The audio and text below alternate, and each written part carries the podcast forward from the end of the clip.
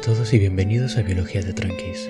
Estas últimas semanas había estado tratando el tema de la fotosíntesis, el proceso de usar energía del sol para crear materia orgánica que llevan a cabo plantas y algas, y al que debemos la vida como la conocemos. Pienso seguir hablando de estas cosas en el futuro, pero hoy en concreto voy a tomar un pequeño desvío. Un oyente me escribió para decirme que quería ser zoólogo de mayor, y para pedirme un episodio sobre su animal favorito, el zorro. La afición por la zoología no es algo que deba tratarse con ligereza, así que hoy vamos a hablar un poco de estos animales. Y empecemos por considerar qué es un zorro. Vamos a dar un repaso a la rama particular del árbol de la vida en el que se encuentran estas criaturas. Los zorros son parte del dominio Eucaria, el enorme grupo que incluye a todas las células con núcleo, incluyendo varios grupos de ellas que tienen la costumbre de hacer grupos grandes y formar estructuras complejas, como por ejemplo zorros, árboles, musgos, setas, cucarachas y personas. Este es un grupo muy amplio y no nos dice demasiado de ellos, claro, así que centrémonos un poquito. Dentro de Eucaria los zorros son parte del reino Animalia o animales, que incluyen aquella parte de las células con núcleo que forman estructuras que se mueven mucho y que no saben usar la fotosíntesis. Este grupo es el que más nos interesa a los presentes y futuros zoólogos. Dentro de Animalia, los zorros pertenecen al filo de los cordados, un grupo de animales que suelen tener un manojo de nervios muy característico que les recorre la espalda y que se origina en un cerebro relativamente grande alojado en una cabeza. Esta cuerda de nervios, que es de donde viene el nombre de cordados, es crítica para el funcionamiento de estos animales, y por eso la mayoría de ellos lo tienen bien protegido por una serie de huesos conocidos como vértebras. Los zorros son cordados, pero también lo son ranas, peces, reptiles, tortugas, cocodrilos, pájaros, ornitorrincos y humanos, entre otros. Los cordados forman una buena parte de los animales que vemos habitualmente, y efectivamente son un grupo con mucho éxito. Pero para que os hagáis una idea de la diversidad que hay entre los animales, los cordados son un filo entre unos treinta distintos. Digo unos treinta porque de vez en cuando añaden uno o juntan dos. Este tipo de agrupaciones no son la verdad absoluta, sino que son cajas en las que los biólogos organizamos organismos que pensamos que tienen un parentesco cercano entre ellos. A medida que estudiamos fósiles, genes y descubrimos organismos nuevos, estos grupos pueden ir cambiándose y afinándose poco a poco. Algunos ejemplos de otros filos de animales con los que estamos familiarizados son los moluscos, con sus calamares, almejas, caracoles, etc o los artrópodos, el filo animal con mayor abundancia y diversidad de organismos que existe, y que contiene a cangrejos, langostas y animales parecidos, arañas, escorpiones, insectos, cien pies, mil pies y muchísimos más. Los cordados entonces, pese a que solemos darnos muchos aires, no somos más que un grupo más de animales entre muchos otros, que también son interesantísimos, pero hoy somos los protagonistas gracias a nuestro amigo el zorro, así que sigamos adelante. Dentro de los cordados, los zorros pertenecen a la clase de los mamíferos, que son aquellos cordados que tienen pelo y glándulas mamarias que se usan para alimentar a las crías durante su primera etapa de crecimiento. Entre los mamíferos tenemos animales que nos son bastante familiares como cabras, ovejas, perros y gatos, leones, tigres, ciervos, ratones, ballenas, delfines, etc. Y otros un poquito más extraños, como el ornitorrinco que mencionamos antes o el equidna, que tienen pelo y glándulas mamarias pero no se han apuntado a la moda de gestar a las crías en el vientre de la hembra, y en vez de eso ponen huevos. Dentro de los mamíferos, y tranquilos que ya casi acabamos, tenemos el orden carnívoros, un grupo de mamíferos muy diverso al que en su momento se le puso un nombre que lleva a mucha confusión. Aunque los animales del orden carnívoro son en su mayoría exclusivamente carnívoros y descienden de un antepasado carnívoro, no son todos carnívoros, por ejemplo, el oso panda pertenece al orden carnívoros pero come bambú. Peor todavía, algunos mamíferos exclusivamente carnívoros como los delfines no pertenecen al orden carnívoros. Los carnívoros más que por su dieta están definidos por algunas características anatómicas comunes, como las formas de los huesos de las patas, del cráneo o de la mandíbula. No me gusta el nombre, la verdad, pero es el que tenemos. Y la verdad es que quizás estoy siendo un poco picajoso. En la gran mayoría de los casos los carnívoros comen carne, y la mayor parte de los mamíferos que conocemos que cazan otros animales pertenecen a este orden. Los osos, lobos, gatos de todos los tamaños y arminios, entre otros, pertenecen a este orden. Las focas, morsas, leones marinos y familiares también están incluidos aquí. Como veis es un orden muy diverso y con el que estamos muy familiarizados. Y entre todos estos animales tan carismáticos tenemos a nuestro protagonista, el zorro, dentro de la familia de los cánidos, que incluyen a los perros, lobos, chacales y familiares. A las hienas no, curiosamente. Esas pertenecen al orden carnívoros, pero están más emparentadas con la familia de los gatos que con la de los perros. No siempre hay que fiarse de parecidos superficiales. Muchas veces cuando dos o más grupos animales tienen modos de vida y problemas parecidos que solucionar, acaban evolucionando hacia formas parecidas. Y algo parecido pasa con los zorros. Los animales que se llaman zorros a lo largo del mundo no están todos emparentados. Zorro es un nombre genérico que se les tiende a dar a cánidos pequeños con ciertas características, como tamaño pequeño, morro afilado y orejas erectas y triangulares. Esto nos sirve para entendernos en el día a día, pero al estudiar estos animales desde el punto de vista de la zoología necesitamos ser más estrictos. Una agrupación científica correcta de animales o de cualquier otro organismo en realidad tiene que incluir a todos los miembros del grupo que descienden del mismo ancestro, sin excluir a ninguno y sin incluir a ninguno de fuera. Imaginemos que queremos hacer un grupo zoológico con todos los descendientes del abuelo Aurelio. El abuelo Aurelio tuvo tres hijos, Joaquín, Lucía y Paula, y cada uno de ellos tuvo dos hijos. Además, Paula se casó con alguien que tenía un hijo de una pareja anterior. Si queremos hacer la familia zoológica de los Aurelios, necesitaremos incluir a Joaquín, Lucía, Paula y a los seis hijos en total dentro de los Aurelios. Además, no podremos incluir en los Aurelios al hijo adoptado. Aunque Paula lo quiere mucho y nosotros jugamos con él igual, no es un descendiente directo del abuelo Aurelio, y en términos zoológicos no podríamos considerarlo un Aurelio. De la misma forma, aunque uno de los hijos de Joaquín nos caiga mal, no podemos excluirlo de los Aurelios, porque entonces nuestro grupo no incluiría a todos los descendientes actuales del abuelo Aurelio. En el mundo hay unos cuantos animales que se llaman zorro, y algunos de ellos descienden de distintas líneas de cánidos, tienen distintos abuelos, así que para ser zoólogos estrictos vamos a tener que especificar un poco más. Por suerte en este caso particular esto es muy fácil porque en muchas ocasiones no lo es tanto. Y es que cuando hablamos de zorro lo que nos suele venir a la cabeza a muchos es el típico zorro rojo, un animal pequeño con pelaje rojizo, morro afilado, cola colchada con la puntita blanca, muy reconocible. El zorro rojo es el representante más conocido y más abundante de un grupo de especies que forman los llamados zorros verdaderos, porque en este caso sí que forman un grupo zoológico válido. Esta agrupación es el género Vulpes, que es como se llamaba los zorros en latín antiguo. A los biólogos nos gusta poner nombres en latín y griego antiguos porque ya no los usa nadie, y nos dan una especie de lenguaje neutral con el que biólogos españoles, chinos, ingleses, rusos, etc., podemos dar nombres consistentes a las mismas cosas y entendernos entre nosotros. El género Vulpes contiene doce especies vivas, y cada una de ellas tiene un nombre específico que incluye el género. De esta forma tenemos el zorro ártico que se llama Vulpes lagopus, el zorro del cabo que se llama Vulpes chama, o el zorro veloz que se conoce como Vulpes velox. Personalmente mi especie favorita de todas estas es el Vulpes cerda, con Z, cuyo nombre común es feneco o zorro del desierto. Es un animal así muy pequeñito y suave con las orejas grandes, parece un peluchín, y por supuesto está el zorro rojo del que hablábamos antes, la especie más conocida y abundante del grupo, cuyo nombre latino es Vulpes vulpes, el zorro zorro, el zorro por excelencia. El hecho de que existan tanto zorros árticos como zorros del desierto debería darnos una idea de la variedad de ambientes en los que podemos encontrar a estos animales. La forma y comportamiento de los zorros los han hecho muy efectivos para ganarse la vida en casi cualquier sitio.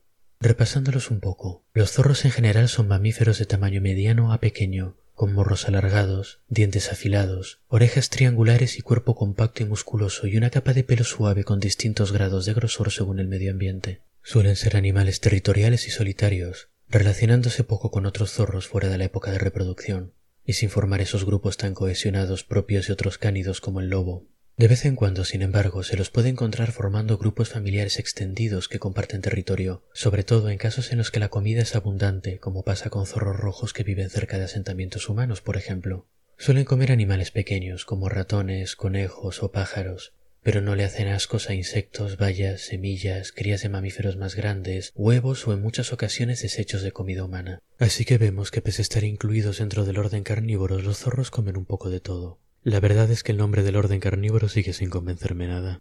Pero bueno, terminología aparte, vemos que los zorros son animales adaptables y en el caso del zorro rojo, de Vulpes vulpes, eso lo ha convertido en uno de los animales que más se han beneficiado de la expansión de los seres humanos sobre nuestro planeta. Los zorros han aprendido a vivir cerca de asentamientos humanos y a alimentarse de nuestros restos de comida. Eso ha hecho que se reproduzcan mucho, y en algunas partes del mundo, en las Islas Británicas, por ejemplo, es muy común verlos merodeando por ciudades. Esto ha llevado en algunos casos a que se les considere plaga, ya que a veces pueden transmitir enfermedades como la rabia o matar a mascotas pequeñas que se queden fuera por la noche. En algunos casos, además, los zorros han sido introducidos en lugares en los que no son nativos, y eso es un problema grande porque tienden a ser animales muy voraces que ponen en peligro poblaciones nativas de animales pequeños al comérselos, y les hacen la vida difícil a animales parecidos a ellos propios de la zona, que ahora tiene que competir con un montón de zorros habituados a los humanos. En Australia son especie invasiva, en parte de Norteamérica también, y no he encontrado información en Internet al respecto, pero cuando yo estuve de excursión en Puerto Varas en Chile juraría que vi un zorro rojo, así que puede que allí también estén haciendo de las suyas, pero no estoy 100% seguro. Pero bueno, eso no es culpa de los zorros. Ellos hacen lo que siempre han hecho, ser zorros y sobrevivir y reproducirse como cualquier otro animal. No es culpa suya que sean animales astutos y adaptables que se aprovechan bien de los cambios que los humanos hacemos en el medio ambiente. Además, estas invasiones de zorros tampoco ocurrieron por casualidad. En Australia, y supongo que en otros sitios también, al zorro rojo se lo introdujo con el fin de usarlo como presa para caza deportiva, por ejemplo. La piel de los zorros rojos es muy apreciada para hacer prendas, y existen granjas en las que se los cría por sus pieles, lo cual personalmente me parece una lástima. Pero nos parezca bien o mal, entre la vida próxima a las ciudades y su presencia en granjas, los zorros rojos tienen una relación bastante próxima con el ser humano. ¿Es posible que los zorros rojos estén en las primeras etapas de convertirse en animales domésticos, de la misma forma que ocurrió en su momento con los perros o las vacas? ¿Es incluso posible domesticar a los zorros? Esta pregunta se la hizo un científico ruso llamado Dmitry Beliaev, que trabajaba en los años 1950 en un instituto de investigación biológica en Novosibirsk, en lo que por aquel entonces era la Unión Soviética. Beliaev estaba en realidad interesado en resolver una pregunta que en su momento se había hecho el mismísimo Darwin. Darwin observó que los animales domesticados como las vacas, los caballos o los perros, animales que llevaban muchos miles de años conviviendo con el ser humano de una forma u otra, presentaban una serie de rasgos comunes. Por ejemplo, tendían a desarrollar pelaje con manchas blancas en algunas partes, tener morros más cortos y redondeados y orejas caídas. Darwin había creado sus teorías antes de que se conociese la genética, así que no tenía ni idea de por qué podía pasar esto. Pero Dmitri Beliaev sí que conocía la existencia de genes, así que retomó esta cuestión e intentó ver si podía convertir una especie salvaje en un animal doméstico, y para hacer este experimento eligió a los zorros, porque son cánidos como los perros y porque ya en esos años se criaban en granjas, así que uno podía comprar una buena cantidad fácilmente y ya se sabía cómo cuidarlos. Lo que hizo Dimitri fue criar selectivamente a los zorros tomando como criterio el comportamiento manso con los humanos. Este no es un rasgo natural en los zorros, son animales salvajes, y normalmente reaccionan ante los seres humanos con cautela y agresividad. Los zorros simpáticos que vemos en YouTube son geniales, pero son rarezas, normalmente rescatados de estas granjas de pieles cuando eran muy pequeñitos, y si son populares son porque son algo raro. Nadie se sorprendería de ver un perro haciendo lo que hacen estos zorros. Pero Dimitri quería ver si podía crear una línea de zorros mansos para los que este comportamiento fuese natural, y para ello iba seleccionando a los cachorros que mostraban comportamiento confiado, curioso o incluso amable con humanos, y los cruzaba entre ellos. Los cachorros de estos zorros eran seleccionados de nuevo y cruzados entre ellos, y así sucesivamente. Los resultados fueron espectaculares. Después de seis generaciones de selección en apenas seis años, los zorros de Novosibirsk se dejaban coger en brazos, lamían a los científicos y se comportaban como perritos en general, meneando la cola cuando llegaban los humanos y quejándose cuando se iban. Todavía más espectacular, los cambios en estos zorros no se limitaban al comportamiento, sino que mostraban también cambios físicos. Algunos tenían el pelaje moteado con manchitas blancas aquí y allá, otros tenían las orejas caídas, otros tenían un morro más corto y redondeado como si fueran cachorritos. Algunos de ellos tenían más de uno o todos estos rasgos a la vez, y a medida que el experimento progresaba se iban haciendo más y más comunes. Estos animales además tenían cambios hormonales y en general tenían en sangre menos hormonas de estrés como la adrenalina. Las hormonas son señales químicas que nuestras células y órganos emiten para comunicarse y coordinarse. Las de estrés lo que hacen es prepararnos a los animales para situaciones en las que nuestra vida puede correr peligro y desencadenar las reacciones fisiológicas necesarias para protegernos, como acelerar nuestra respiración, centrar nuestra atención o morder la mano de un científico ruso. Parece entonces que los experimentos de Dimitri apoyaban la intuición de Darwin. La domesticación, el acto de cambiar a un animal para convivir con los humanos, es algo que se puede hacer mediante selección genética, y viene acompañado de una serie de cambios físicos que se mantienen consistentes en distintas especies domesticadas. Esta serie de cambios en conjunto se conocen como el síndrome de domesticación, y el por qué ocurre es un enigma muy interesante que nos queda por resolver en biología y que implica estudiar a estos animales desde el punto de vista de la biología evolutiva, genética, comportamiento y embriología. Y eso es lo que se lleva haciendo desde hace más de 50 años. El experimento de los zorros sigue activo.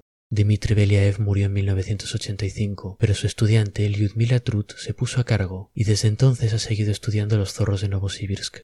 Hoy en día Lyudmila tiene 86 años y sigue con su proyecto y escribiendo publicaciones, en algunas de las cuales me he basado para escribir todo esto. Es una auténtica abuela de titanio de la biología. Pero pese a tanto estudio todavía no tenemos muy claro cómo ocurre el síndrome de domesticación. En su momento se sugirió que esto podía ocurrir porque en los zorros de Novosibirsk y por extensión en otros animales domesticados previamente, como el perro o la vaca, se habían seleccionado animales que no maduraban a adultos del todo, sino que conservaban durante toda su vida muchos rasgos propios de animales más jóvenes. como la curiosidad y la falta de agresividad de los cachorros, o sus orejas caídas, o los morros más cortos típicos de los cachorros. Esta es una explicación que intuitivamente tiene bastante sentido, pero no explica todos los cambios que vemos en animales domesticados. Por ejemplo, la tendencia de las hembras de animales domesticados a no tener una época de reproducción específica y a ovular más frecuentemente. Además, aunque de una explicación conceptual general, nos falta una explicación mecánica, biológica de por qué ocurre esto. Y es que de alguna forma el proceso de domesticación toca una serie de genes o de factores que cambian juntos y que afectan a partes del animal completamente distintas. Sabemos que esto puede ocurrir cuando un animal se está desarrollando desde una única célula en el vientre de su madre, como hicimos todos en su momento, esa célula tiene que dividirse en todas las que nos componen, y cada una de esas células necesita saber en qué parte del cuerpo va a estar, qué tipo de célula va a ser y qué funciones tiene que cumplir. Este proceso es muy complejo, y se basa en genes que se van activando o desactivando, que a su vez activan o desactivan otro conjunto de genes, que a su vez activan o desactivan otro conjunto de genes, etc.